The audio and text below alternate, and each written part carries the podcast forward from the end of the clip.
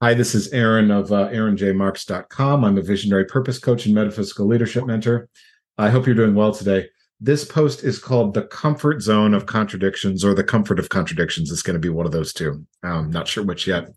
So there's there's much uh, there's much talk, um, you know, in personal development of leaving your comfort zone, and um, eh, you know what why do we like to stay in our comfort zone? Well, the, reason is that we don't have to face our contradictions. You know, so the moment we step out of our comfort zone, um, we're faced with the contradictions that you know are in, our, are in our strategy. We're faced with the contradiction that is who we are versus who we want to be. There's a contradiction there. It's very uncomfortable. You know, contradiction is is a highly uncomfortable state. It's like the first rule of logic, the rule of non-contradiction, that A cannot be not A at the same time.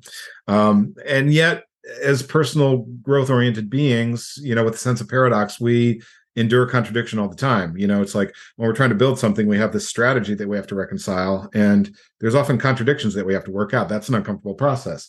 And when we, you know, take this step towards self growth, uh, we look at who we are and we look at who we want to be and we see the contradiction there. That's very uncomfortable and it takes takes a lot of effort to bridge that and become the people that we want to be. And then we have to do it again right? When we, when we want to grow we see yet another contradiction. That's a perpetual process.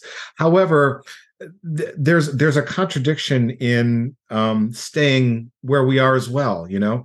Um, and that's ultimately what motivates us to grow anyway. As humans we're constantly envisioning what could be and is not yet.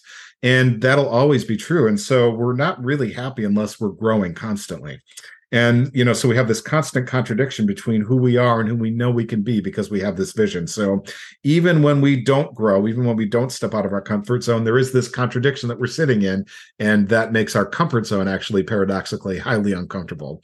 So we might as well step out anyway if there's going to be contradictions anyway. As soon as we do that we see the contradiction between our current self and our ideal self that we need the the, the gap of which we need to bridge. And then we see all the contradictions that pop up in our strategies as we as we plan to do that and uh, you know those are those are all the contradictions we have to deal with in our comfort zone and then leaving our comfort zone as well. So that's what i help people deal with um, in in all sorts of ways at all sorts of levels. I'm right there with you.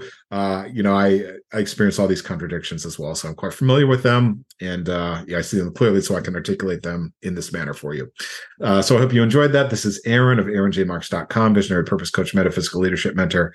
And i will see you next time